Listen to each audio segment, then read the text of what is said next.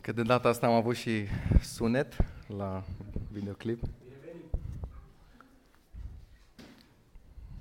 Ne-am și amuzat puțin înainte de predică, dar sper că să putem să uh, fim atenți la ceea ce Cuvântul lui Dumnezeu să uh, ne învețe astăzi. Pentru mine personal e super interesant în cât de multe detalii foarte mici Cartea Hagai se potrivește cu situația prin care noi trecem ca și biserică, ca și lucrare. Chiar și detaliul acesta de săptămâna trecută, când în mesajul de duminică aveam versetul acesta în care Dumnezeu spunea suiți-vă pe munte, aduceți lemne și zidiți casa și exact atunci noi eram în momentul în care aduceam Heraclitul care este din fibră de lemn și îl duceam la spațiu ca să ne apucăm să amenajăm acolo. Cum contextul lor era asemănător cu al nostru, și anume s-au mobilizat o mână de oameni să încerce să lucreze pentru o lucrare atât de măreață. Cum la un moment dat lucrările încetează pentru o perioadă de timp, pentru că le lipseau materialele, așa cum s-a întâmplat și în dreptul nostru. Și multe, multe alte detalii mici pe care o să le vedem și astăzi. Astăzi suntem în capitolul 2 și vreau să vedem ce se întâmplă mai exact în capitolul 2 și de ce spun că se potrivește cu situația noastră. Și o să vă dau câteva detalii, ca să spun așa, istorice. Cam la o lună după ce au început lucrările de construcție de la templu, apropo, cam o lună avem și noi, um, Dumnezeu le trimite un cuvânt de încurajare să continue, să fie tari, să nu se oprească. Din ce motiv? Pentru că dintr-o dată materialele lor se terminaseră. Ei bine, și noi suntem din nou în punctul ăsta. Eu când am citit detaliul ăsta am zis, băi, nu se poate, frate, e ceva în neregulă. Pentru că și noi am ajuns din nou la capătul resurselor și așteptăm ca Dumnezeu să ne uimească din nou, să lucreze și să ne demonstreze ceea ce cred eu că deja a făcut până aici, până acum, și anume că lucrarea este a Lui. Titlul mesajului de astăzi l-am intitulat A sosit timpul să înțelegi cine este Dumnezeu. Și o să vreau să citesc textul și apoi o să vedem de unde am extras eu ideea aceasta și cum vine textul acesta în ajutorul situației prin care noi trecem chiar acum. Hagai, capitolul 2, o să citim de la 1 până la 9. În a 21-a zi a lunii a șaptea, cuvântul Domnului a vorbit prin prorocul Hagai astfel. Vorbește lui Zorobabel, fiul lui Șaltiel, dregătorul lui Iuda, lui Iosua, fiul lui Oțadac, marele preot și rămășiței poporului și spune-le, Cine a mai rămas dintre voi, din cei ce au văzut casa aceasta în slava ei din tâi? Și cum o vedeți acum? Așa cum este, nu pare ea ca un nimic în ochii voștri? Acum fi tare, Zorobabel, zice Domnul, fi tare și tu, Iosua, fiul lui Ioțadac, marele preot. Fi tare și tu, tot poporul din țară, zice Domnul, și lucrați, căci eu sunt cu voi, zice Domnul oștirilor. Eu rămân credincios legământului pe care l-am făcut cu voi când ați ieșit din Egipt și Duhul meu este în mijlocul vostru, nu vă temeți. Căci așa vorbește Domnul oștirilor. Încă puțină vreme și voi clătina încă o dată cerurile și pământul, marea și uscatul. Voi clătina toate neamurile, comorile tuturor neamurilor vor veni și voi umple de slavă casa aceasta, zice Domnul oștirilor. Al meu este argintul și al meu este aurul, zice Domnul oștirilor. Slava acestei case din urmă va fi mai mare decât acele din tâi, zice Domnul oștirilor, și în locul acesta voi da pacea, zice Domnul oștirilor.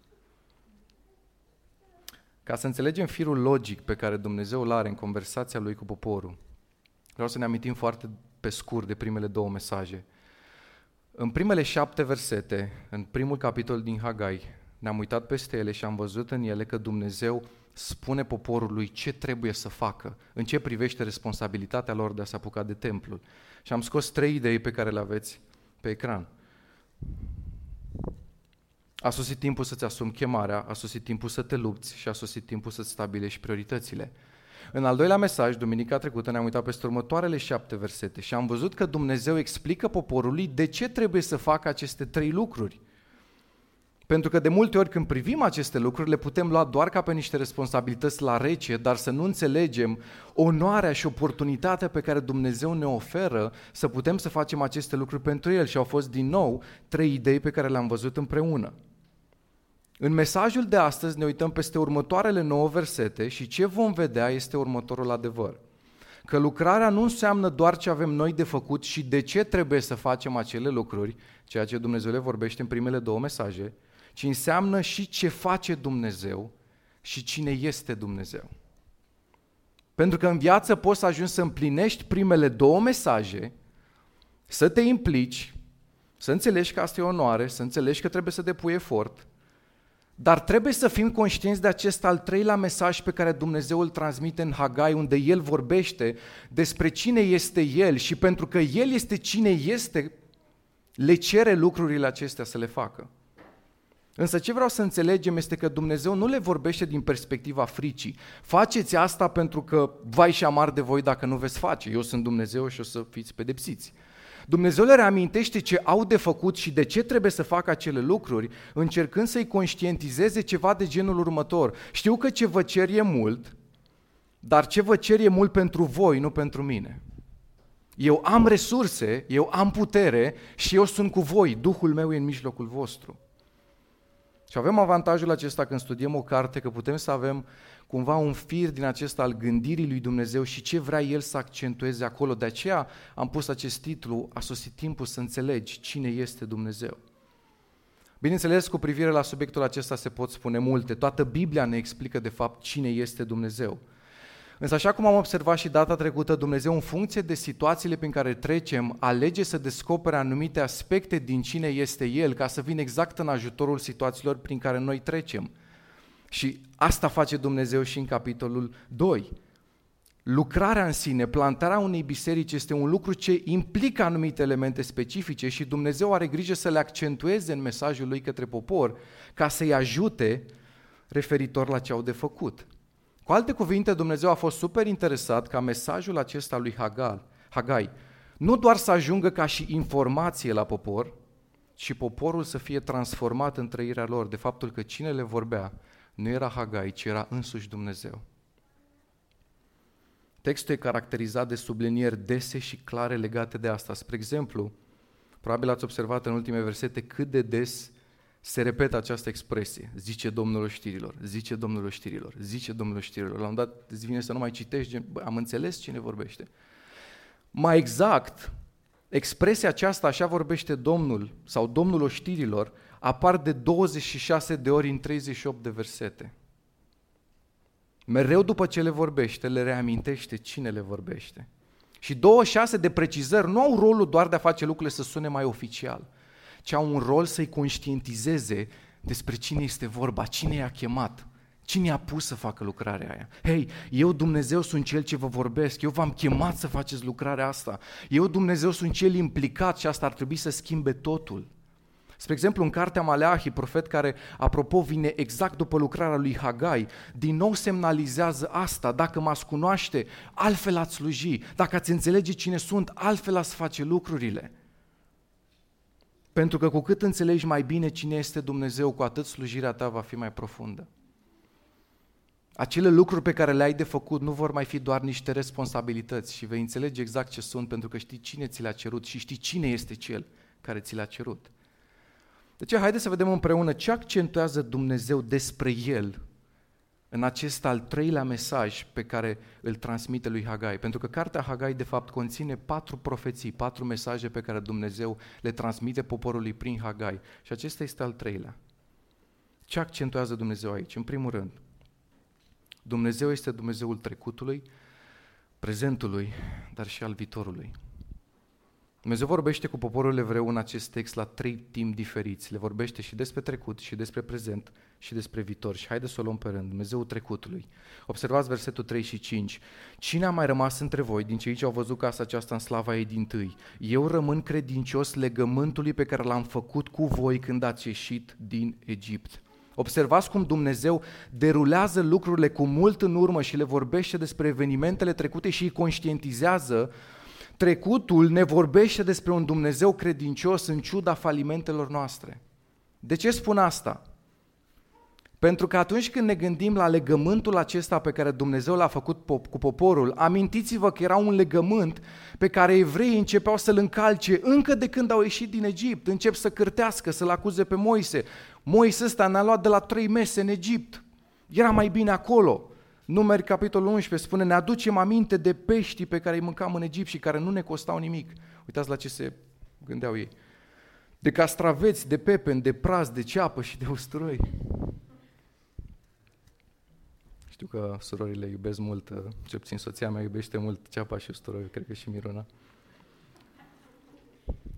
Marea lor frământare când au ieșit din Egipt, moment despre care, atenție, ne referim la el pentru că Dumnezeu se referă în text aici în Hagai despre momentul în care au ieșit din Egipt și a făcut un legământ cu ei. Dumnezeu parcă vrea să le aducă aminte de legământul ăla și de cum s-au desfășurat lucrurile de atunci încoace. Parcă Dumnezeu le spune, ăștia sunteți și eu știu asta. Așa ați fost de multe ori cu mine și eu știu asta și totuși eu rămân credincios legământului pe care l-am făcut cu voi. Gândește-te cât de tare e asta, să-ți știe Dumnezeu tot trecutul. Hmm, nu e tare asta. Ba da, e tare. E tare pentru că el îți știe trecutul și totuși alege să rămână credincios legământului pe care îl are cu tine. Te-ai gândit vreodată că nimeni nu cunoaște într-un mod complet trecutul tău decât Dumnezeu? Ba da, putem să spunem noi, cunosc că am spus și prietenului meu și respectivului nou. Unii cunosc anumite detalii despre trecutul tău, poate alții cunosc altele, însă nimeni nu cunoaște perfect trecutul tău decât Dumnezeu. Anumite elemente nici măcar tu nu le mai știi. Și asta poate pentru că Dumnezeu te-a ajutat să le uiți, că erau prea dureroase sau prea păcătoase și te-a vindecat de amintirea lor. Gândește-te la asta, Dumnezeu să știe toate detaliile și totuși răspunsul lui în fața acestui adevăr să fie eu rămân credincios legământului pe care l-am făcut cu tine. Un alt aspect. Uităm adesea că Dumnezeu nostru e un Dumnezeu care face lucruri mari și ne mulțumim cu câțiva castraveți din Egipt. Uităm că face minuni și așteptăm doar lucruri obișnuite. Însă Dumnezeu le reamintește adevărul acesta și asigură în versetul 5 Eu rămân credincios legământului pe care l-am făcut cu voi când ați ieșit din Egipt. Chiar dacă vouă vă stătea mintea la praz, la ceapă, la usturoi, mintea mea era concentrată, zice Dumnezeu, pe altceva pentru viețile voastre și eu mă țin de planul ăla, eu continui să lucrez. Trecutul ne vorbește despre un Dumnezeu credincios în ciuda falimentelor noastre. Asta e valabil și pentru noi astăzi. Noi așa că am avut și noi castraveții noștri, lucrurile pe care le iubeam. Lucrurile trecutului de care exact ca ei ne aducem aminte de multe ori. Despre care nu doar că ne aducem aminte, însă uneori, din păcate, ne aducem aminte cu dor. Și Dumnezeu știe asta și totuși răspunsul lui e în continuare ăsta, rămân credincios legământului. De aceea Noul Testament ne spune că noi suntem necredincioși. El totuși rămâne credincios. Și slavă lui pentru asta. Frământarea lor, când se uitau în spate, era da, trăiam o viață ieftină, dar măcar nu ne costau castraveții, adică erau gratis. În comparație cu ceea ce Dumnezeu îi chema să facă acum, ceea ce nu mai era chiar atât de gratis, să spun așa, nu era atât de ușor. Plantarea unei biserici, investirea în împărăția lui înseamnă o viață extraordinară, dar care ne costă. Și pentru că Dumnezeu știe că viața cu El costă și necesită eforturi, El nu se prezintă doar ca Dumnezeu trecutului în text, dar și Dumnezeul prezentului. Însă reține ideea aceasta înainte de a trece mai departe. A fi El Dumnezeul trecutului nu înseamnă că tu permiți trecutului să fie și prezentul tău ci înseamnă că găsești resurse și putere pentru prezent să trăiești diferit, pentru că știi că trecutul ți-a acoperit. Dumnezeu trecutului nu e o încurajare să rămânem la fel. A, lasă că El oricum e Dumnezeu trecutului, e har, El rămâne credincios. Când înțelegi că pentru acel trecut a existat un preț, asta te schimbă, nu te poate lăsa la fel. Și chiar dacă procesul schimbării durează, ceva tot e diferit în tine. Poate experimentezi uneori greșelile trecutului, însă nu cu atitudinea trecutului, când nu-ți păsa, când le făceai cu ușurință. Acum nu mai poți la fel, pentru că Dumnezeu trecutului înseamnă că nu mai ești în prezent la fel. Mai mult decât atât, dacă veți observa din cele patru mesaje ale lui Hagai, mesajul 1 și 4 sunt mustrări, mesajul 2 și 3 sunt încurajări. Patru profeții care alternează între încurajare și mustrare.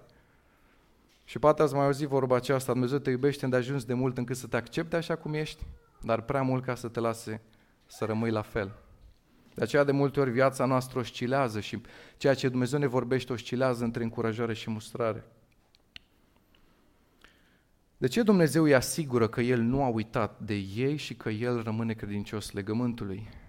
Pentru că probabil ați observat și în viața voastră, una din luptele vieții este tocmai aceasta, să continuăm să credem că Dumnezeu va continua să lucreze în ciuda lipsei noastre de credincioșie adesea. De câte ori nu v-a spus întrebarea asta, Doamne, să mai lucrezi cu mine, o să mai... Ți-ai mai păstrat planurile cu mine? Și Dumnezeu spune, eu rămân credincios legământului. Dumnezeu trecutului, în al doilea rând Dumnezeu prezentului. Versetul 4, observați cum Dumnezeu îi privește și le spune Acum fii tare, Zorobabel, zice Domnul, fii tare și tu, Iosua, fiul lui Ioțadac, marele preot, fii tare și tu, tot poporul din țară, zice Domnul, și lucrați, căci eu sunt cu voi, zice Domnul oștirilor. Lucrați, fiți tari în prezent, pentru că eu rămân credinciosului, credincios legământului făcut în trecut. De ce le spune să fie tari? Simplu, pentru că erau slabi. Slabi, poate temători, realizau că nu au tot ce le trebuie ca să poată să se ocupe de lucrarea la care Dumnezeu îi chemase. Însă îmi place foarte mult un detaliu aici. Dumnezeu când ne spune să fim tari, nu ne spune doar la grămadă. Fiți tari, o ia de pe acolo. Ne spune și la nivel personal. Observați cum se uită și spune, fii tare Zorobabel, fii tare și tu Iosua. Se uită și se adresează pe nume, fii tare. Nu o să am timp acum să vă uh, zic numele la toți, dar ați prins ideea, da? Dumnezeu se uită nu doar la noi, la nivel de comunitate, se uită și la nivel de comunitate, dar se uită și într-un mod personal și spune, fii tare. Dumnezeu prezentului înseamnă Dumnezeul care te întărește aici și acum ca să slujești. Observați și motivul pentru care Dumnezeu oferă asta să se întărească, căci eu sunt cu voi, zice Domnul oștirilor, Dumnezeu prezentului. Nu a fost odată în trecut, nu a lucrat odată în trecut. Eu sunt cu voi, aici și acum. Nu știu cum sunteți voi, dar poate că semănați cu mine. De multe ori în lucrarea noastră, în ceea ce facem, poate că unii dintre noi ne-am simțit așa ca o rată de rezervă. Vi s-a întâmplat vreodată? Eu ridic mâna că mi s-a întâmplat. Oh, puțin. Ok. Ne-am simțit aceea care trebuie să facă ca nu avea altcineva cine. Și o să mă fac vulnerabil cu voi, de multe ori m-am simțit și eu la fel. Și chiar am spus lui Dumnezeu, Doamne, dar nu aveai pe altul, adică pe cine păcălim. Așa m-am simțit.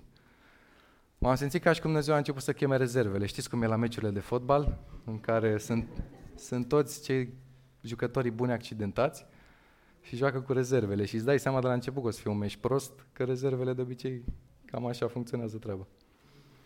Așa m-am simțit de multe ori și probabil că mulți v-ați simțit, chiar dacă n-ați ridicat mâna, v-ați simțit la fel de-a lungul timpului. Însă un lucru prin care Dumnezeu mi-a vorbit, în versetul 2, vorbește lui Zorobabel, fiul lui Șaltiel, dregătorul lui Iuda, lui Iosua, fiul lui Oțadac, marele preot, și rămășiței poporului. Și Cornilescu și Neterău traduce la fel rămășiță. Și am scris eu aici, Dumnezeu vorbește unei rămășițe. Rămășiță, nu resturi. Rămășiță, nu resturi. Dumnezeu nu lucrează cu resturi și cu rezerve.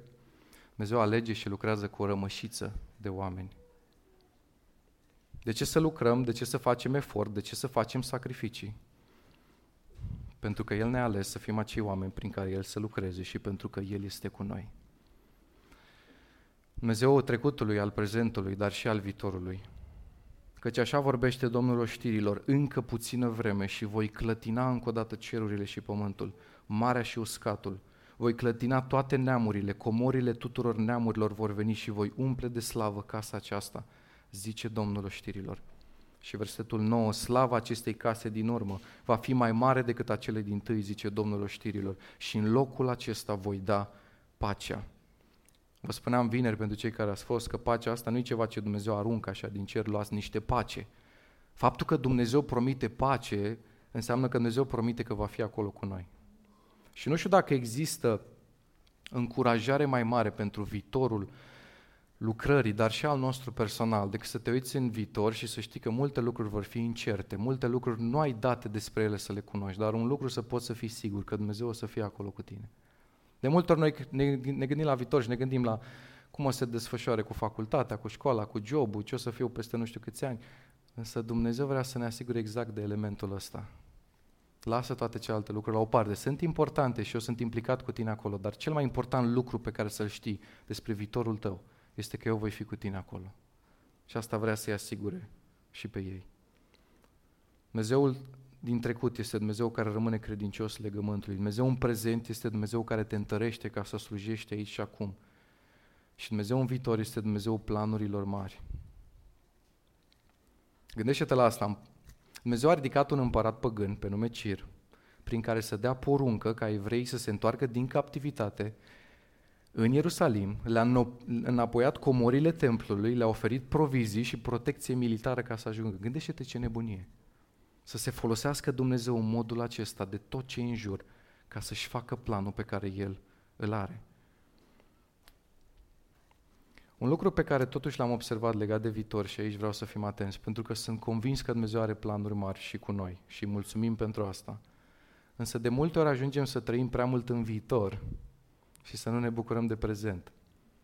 Ne uităm la viitor, ce când o să fie sala gata, atunci o să fie. Și când o să fie sala gata, o să ai alte lucruri pe care când o să fim, nu știu, mai mult sau când o să se întâmple nu știu ce lucru, întotdeauna va exista ceva viitor și asta, asta e fain că Dumnezeu întotdeauna și când viitorul ajunge prezent, El tot are planuri viitoare. Întotdeauna El mai are planuri să desfășoare. Însă să avem grijă ca nu cumva să fim prea concentrați de așteptarea viitorului și să nu ne bucurăm de frumusețea prezentului. Aici și acum să ne bucurăm de Dumnezeu și ce face El, dar totodată El este și Dumnezeu viitorului. Dumnezeul trecutului, prezentului și al viitorului. Al doilea aspect și al doilea lucru pe care Dumnezeu îl accentuează. Dumnezeu care luptă și mereu iese învingător. Dumnezeu la tot cerut să se implice, să facă eforturi, să se lupte, însă aici vine momentul în care le reamintește cine luptă alături de ei fiți tari și lucrați, eu sunt cu voi și fiți atenți, le oferă această imagine a unui Dumnezeu care atunci când apare, când intervine, clatină toate lucrurile. Discutăm foarte des despre ideea că noi trebuie să luptăm pentru Dumnezeu, însă pierdem din vedere adesea că El luptă pentru noi mai întâi. Ce fain să știi că în lucrare, în primul rând, nu tu lupți pentru El și El luptă pentru tine și pentru ceea ce faci. Planul lui Dumnezeu nu a fost niciodată ca noi să ne ducem bătăliile singuri. Ne ajungem repede la epuizare pentru că încercăm să luptăm prin propriile noastre forțe. Singurul conflict spiritual pe care îl putem câștiga vreodată este cel în care Dumnezeu luptă pentru noi. Atât. El nu se așteaptă ca noi să câștigăm lupta, ci să-L lăsăm pe El să o câștige în numele nostru. Și atunci noi ce avem de făcut? Păi ce avem de făcut este ce a făcut, spre exemplu, Iacov în Vechiul Testament. El nu a câștigat prin luptă, victoria lui a constat prin faptul că s-a predat lui Dumnezeu. Și asta le cere Dumnezeu și lor aici în Hagai, am văzut în capitolul 1. Predați-vă tot mai mult mie și eu voi lucra, eu sunt în mijlocul vostru. Întotdeauna modalitatea diavolului în mijlocul luptei este să sublinieze șansele tale mici de câștig. Și întotdeauna metoda lui Dumnezeu este să-ți sublinieze că situația poate e scăpată de sub controlul tău, dar niciodată a lui. Că tu nu poți învinge, dar orice bătălie a câștigat-o deja. Mai mult decât atât, noul legământ ne prezintă realitatea diavolului care este înfrânt la cruce. Cu alte cuvinte, noi suntem într-o luptă pe al cărui rezultat îl cunoaștem deja. Lupta nu înseamnă luptă în primul rând, ci privirea unde trebuie, și anume la El. Depășirea greutăților și a problemelor nu e o problemă de a depăși greutățile și problemele în primul rând, ci o luptă de a privi țintă la El.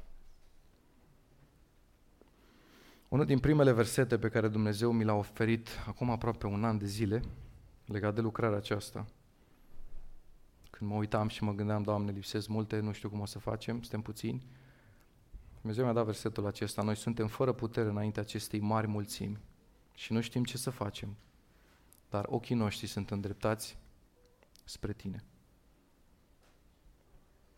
Nu are importanță dacă pentru tine lupta e mare sau mică, pentru Dumnezeu întotdeauna e mică. Asta e fain. Nu contează dacă lupta noastră ca biserică și ce ne pune să facem este greu sau este prea mare, pentru Dumnezeu e întotdeauna ușor. Pentru Dumnezeu, de fapt, e atât de mică lupta, încât nici nu poți să o numești luptă. Pentru că lupta presupune că există acolo un efort, ceva, ca Dumnezeu să facă să câștige. Dumnezeu întotdeauna câștigă, Dumnezeu întotdeauna este învingător. Și Dumnezeu, ca să-i încurajeze, le oferă imaginea aceasta din versetul 6. Așa vorbește Domnul oștirilor, încă puțină vreme și voi clătina încă o dată cerurile și pământul, marea și uscatul, voi clătina toate neamurile, comorile tuturor neamurilor vor veni și voi umple de slavă casa aceasta, zice Domnul oștirilor. Gândiți-vă la ce spune Dumnezeu aici. Eu când intervin, clatin cerurile și pământul, clatin marea și uscatul. E o imagine care vrea să ne vorbească despre cât de mare este Dumnezeu. Vă mai ofer o imagine și din Nou Testament legat de luptă, care pe mine mă șochează foarte mult. Ați spus nu? Eu totuși vreau să fac.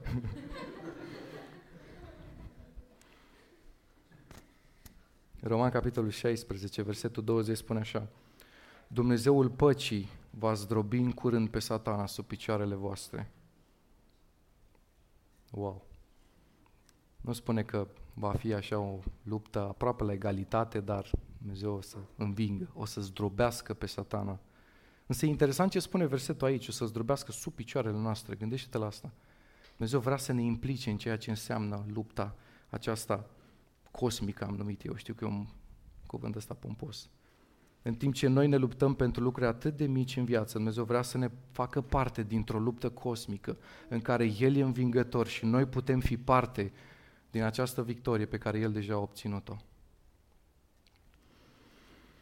La scurt timp după sosirea lor în Ierusalim, dacă ne gândim la evrei, au pus temelia pentru nou templu, a început opoziția și lucrările în momentul respectiv s-au oprit. S-au oprit din a mai lupta. Însă deja reușiseră să pună cumva fundația, temelia. Și mi-am dat seama de un lucru, dacă diavolul nu te poate opri din a pune temelia unei lucrări, se va mulțumi prin a o întârzia, prin a o face mediocră sau prin a o face să stagneze. Și gândește-te la viața ta, de câte ori oare nu s-a întâmplat asta? Ai început ceva cu entuziasm, o slujire, o lucrare, ți-ai făcut partea bine, ai încercat să avansezi acolo, lucrurile au mers până s-a pus o temelie și după aia începe și apare stagnarea dintr-o dată. Diavolul, dacă nu reușește să te țină departe de Dumnezeu, se va mulțumi măcar să te facă să nu crezi spiritual, să stagnezi. Dumnezeu să ne ajute să luptăm, știind că El deja a câștigat orice bătălie prin care noi vom trece. Și al treilea adevăr din text și ultimul. El este Dumnezeu peste pământ, peste univers, dar și peste lucrarea aceasta. Observați, versetele 6 și 7, încă puțină vreme și voi clătina cerurile și pământul, marea și uscatul.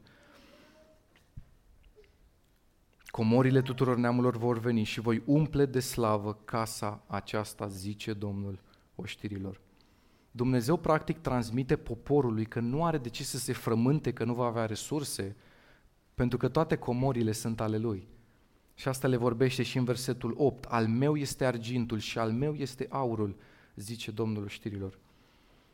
Bineînțeles că m-am bucurat când am văzut și alte detalii care s-au potrivit cu situația noastră, m-am bucurat și de versetul ăsta unde spune că ale lui sunt toate comorile și știu că Dumnezeu ne va ajuta să terminăm cu ceea ce am început.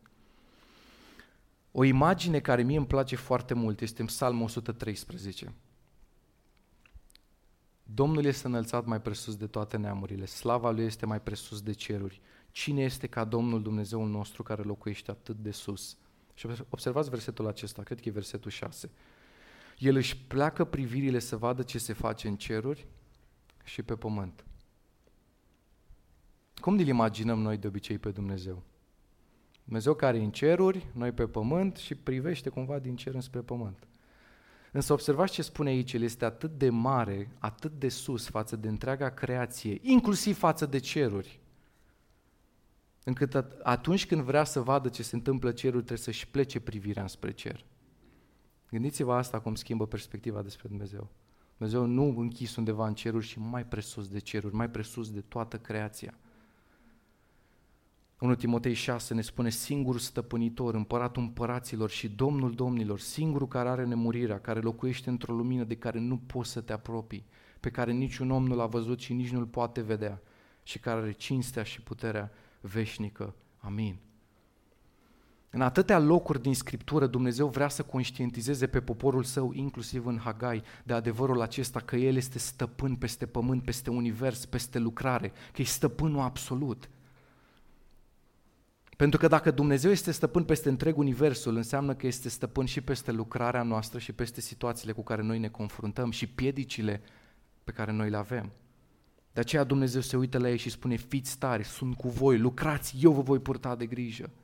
Inclusiv aspectul acesta că ridică împărați păgâni, face tot felul de lucruri prin care poartă de grijă poporului. Și sunt sigur că și în dreptul nostru Dumnezeu deja știe cum să tragă sforile, ca să ne exprimăm așa, și cum să facă ca să-și ducă lucrarea la capăt. Ce îmi place foarte mult este că Dumnezeu nu neagă că situația lor era una dificilă. Nu se uită la ei și le zice, unde vedeți voi că vă lipsesc materialele? Unde vedeți voi lipsuri? Unde vedeți voi că nu sunt resurse? De ce spuneți că este dificil? Dificultatea poate să fie reală, însă ce vrea Dumnezeu să-i conștientizeze este că dificultățile pot fi un obstacol doar pentru inimile noastre dacă sunt necredincioase. Pentru că în contrast, credința se bazează pe Dumnezeu și face ceea ce El cheamă, pentru că pentru El nu există dificultăți. Necredința găsește întotdeauna scuze serioase care au un singur defect fundamental, acela că îl scot pe Dumnezeu din calcule. Și ce e foarte interesant este că imaginea pe care Dumnezeu le transmite e cu mult peste această afirmație. Nu le spune doar, hei, al meu e pământul și aurul. El merge mult mai departe și le vorbește despre acele momente din viitor când va veni și se va arăta pe pământ și faptul că El va fi acolo prezent, creația nu va putea suporta gloria Lui, că El topește atunci când se arată. Mica 1 cu 4 spune, sub el se topesc munții, văile crapă ca ceara înaintea focului, ca apa care curge prin râpe. Gândiți-vă despre cine vorbim. Gândiți-vă ce fel de imagine ne arată Dumnezeu despre El. Creația însă și atunci când El se descoperă nu poate să suporte greutatea slavei Lui. Oare acest Dumnezeu nu are resurse și putere să finalizeze ce a început? Când Dumnezeu ne vorbește prin cuvântul Său, Există un singur răspuns acceptabil și acesta este ascultarea. Nu cântărim opțiunile, nu examinăm alternativele și nu negociem termenii. Facem ceea ce Dumnezeu ne spune și lăsăm restul în grija Lui. Credința nu înseamnă doar a crede în ciuda dovezilor, lucru cu care suntem obișnuiți, ci înseamnă și a asculta în ciuda consecințelor. De ce spun asta? Pentru că asta a fost tocmai una din luptele evreilor. Cartea Ezra, despre care vă spuneam că merge în paralel cu Hagai, dacă o veți citi, în capitolul 4 veți găsi aspectul acesta. Poporul lui Dumnezeu devine apatic în momentul în care opoziția începe, atunci când amenințările încep. Au început, s-au întors, s-au pus temelia și strigătele de bucurie ale celor întorși au trezit pe dușmanii evreilor și au dus la opoziție. Și dintr-o dată au început să pună stop. Nu știu ce consecințe ai experimentat tu sau ce consecințe vei experimenta în viitor. Poate că una dintre ele este faptul că de multe ori în slujire consecința este că ești frânt, ești obosit, îți vine să renunți. Sunt lucruri pe care fiecare le vom experimenta. Însă credința înseamnă să continuăm în ciuda consecințelor, știind că ceea ce El a început ne va ajuta să și terminăm. Aduți mereu aminte că El este stăpân peste univers, peste pământ, peste lucrare, dar și, despre via- și peste viața ta. Că degeaba nu-mi folosește să știu că stăpânește universul dacă știu că acolo în dreptul meu nu stăpânește. De aceea Dumnezeu li se adresează pe nume și începe și vorbește cu ei personal. Le oferă și aceste imagini ale modului în care El când se va arăta va topi toată creația, dar se adresează și personal și spune, fi tare Zorobabel, fi tare Iosua, eu sunt cu voi, Duhul meu în mijlocul vostru. E adevărat, încă lipsesc multe, dar știm și asta îi asigură Dumnezeu aici, în text. Resursele sunt ale mele, de aceea mergeți înainte.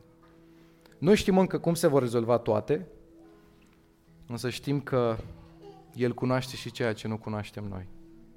Încă ni se par poate imposibile multe, dar sunt posibile cu El. Dacă lipsesc multe, dar nu lipsește el, în realitate de fapt nu lipsește nimic. Asta e vestea bună.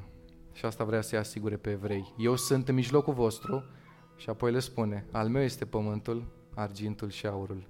Eu am toate lucrurile în stăpânire.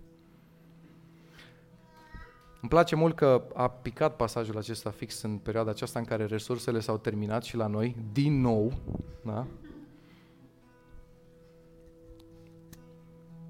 Pentru că modul în care Dumnezeu încurajează și pe evrei și pe noi nu este să ne spună uite de fapt cum o să rezolv eu. El nu ne dă întotdeauna detalii despre viitorul în sensul ăsta, dar întotdeauna ne reamintește despre cine este El. Hei, ăsta sunt eu, știu unde vă aflați voi, dar amintiți-vă cine sunt eu, pentru că așa veți putea continua. Duhul meu în mijlocul vostru, continuați să lucrați. Și chiar uitându-mă la lucrurile care s-au făcut deja, uh, cred că deja trecem de suma de 10.000 de euro. Dacă mă întrebați de unde, mă simt un pic așa ca la înmulțirea pâinii și a peștilor, deci nu știu efectiv, încă nu pot să-mi dau seama. Dar văd că lucrurile merg și Dumnezeu le face să meargă și sunt sigur că o să-L vedem în continuare la lucru. Dumnezeu trecutului, al prezentului și al viitorului. Dumnezeu care luptă și mereu este învingător. Dumnezeu peste pământ, univers, dar și peste lucrare. Vedeți, evreii aveau foarte multe temeri pe care Dumnezeu le cunoștea. Însă îmi place foarte mult modul în care Dumnezeu abordează teama lor. Eu sunt cu voi. Ăsta e răspunsul lui Dumnezeu pentru orice teamă și îndoială cu care ei se confruntau. Și asta trebuie să fie răspunsul și pentru orice teamă cu care noi ne confruntăm. Aș vrea să te întrebi în finalul acestui mesaj, tu de ce te temi când te gândești la viața ta, la familia ta, la lucrarea aceasta? Care-i teama ta? Care-i lucru care face să se clatine cumva inima ta? Legat de planuri pe care poate Dumnezeu le are și nu știi cum le vei putea încheia? Trebuie să fim conștienți de aceste trei adevăruri despre Dumnezeu și a sosit timpul să le credem mai mult ca oricând. El este Dumnezeul trecutului. Slavă Lui că trecutul nostru e acoperit de Hristos și sângele Lui. O încurajare este tocmai asta. Lasă trecutul în urmă. Dacă ai lucruri care te frământă din trecutul tău, lasă trecutul în urmă. El e Dumnezeu prezentului, trăiește în prezent. Uită-te la tot ce face Dumnezeu și bucură-te de ce face Dumnezeu. Ia parte cu El. Și Dumnezeu viitorului, crede-i promisiunile și planurile pe care le are și ia parte cu El la ele. Dumnezeu care luptă și mereu este învingător. Da, există eforturi, dar luptăm lângă acela pentru care nu există termenul de înfrânt și nici măcar termenul de luptă. El prin definiție învinge de fiecare dată. Acest Dumnezeu luptă alături de noi. Și dacă Dumnezeu e pentru noi, ne întreabă Cartea Romani, cine va fi împotriva noastră? El domnește peste timp, domnește peste univers, domnește peste pământ, câștigă orice luptă și împărăția Lui ține în veci. De aceea aș vrea să ne ridicăm, să ne rugăm în această direcție și apoi să cântăm exact lucrul acesta. Doamne, Tu domnești în veci, împărăția Ta ține în veci și îți mulțumim că ne faci parte și nouă din această împărăție. Îți mulțumim că Tu ești stăpân peste această lucrare și ce ai început vei duce la bun sfârșit. Amin. Haideți să ne rugăm.